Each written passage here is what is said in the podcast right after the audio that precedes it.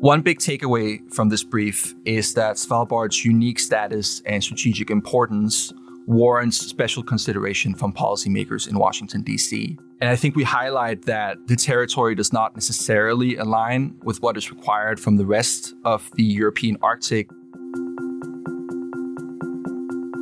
Hi, I'm Otto Svendsen. I'm a research associate for the Europe, Russia, and Eurasia program, and I'm here to talk about my recent brief, Arctic Geopolitics, the Svalbard Archipelago.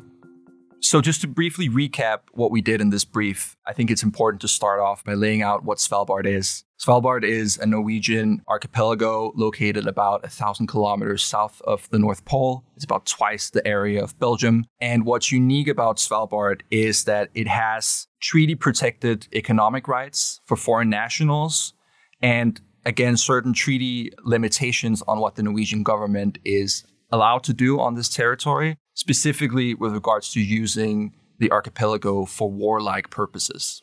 The reason we decided to write this brief about Svalbard is that we wanted to add some nuance to an Arctic security debate that can often fall into overly broad or simplistic framings of great power politics. And by focusing on this very unique case study in the European Arctic, we wanted to highlight some of the areas where this framing is helpful and some of the areas and some of the ways where it is not.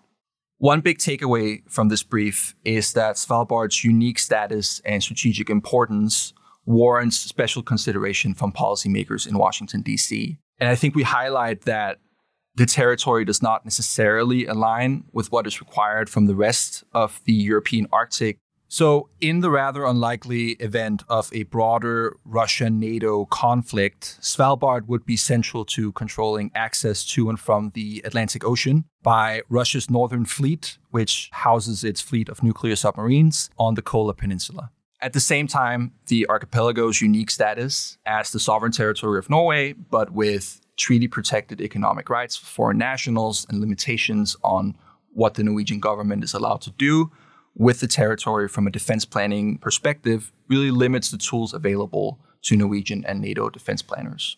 In terms of how the brief relates to the broader policy discussion, I'd say that, first of all, Russia's presence on Svalbard highlights the difficulties of severing ties to Russia following its invasion of Ukraine, first in 2014, and later on with the full scale invasion in 2022. And then I'd say a broader, more long term point that we make in the brief is that Russian overtures to China can strengthen Beijing's claim at being a near Arctic state. And this may also spill over into the North Atlantic region. We see this in particular with some of the close collaboration between the Russian and the Chinese Coast Guard agencies. To read the full brief, Arctic Geopolitics, the Svalbard Archipelago, please visit csis.org.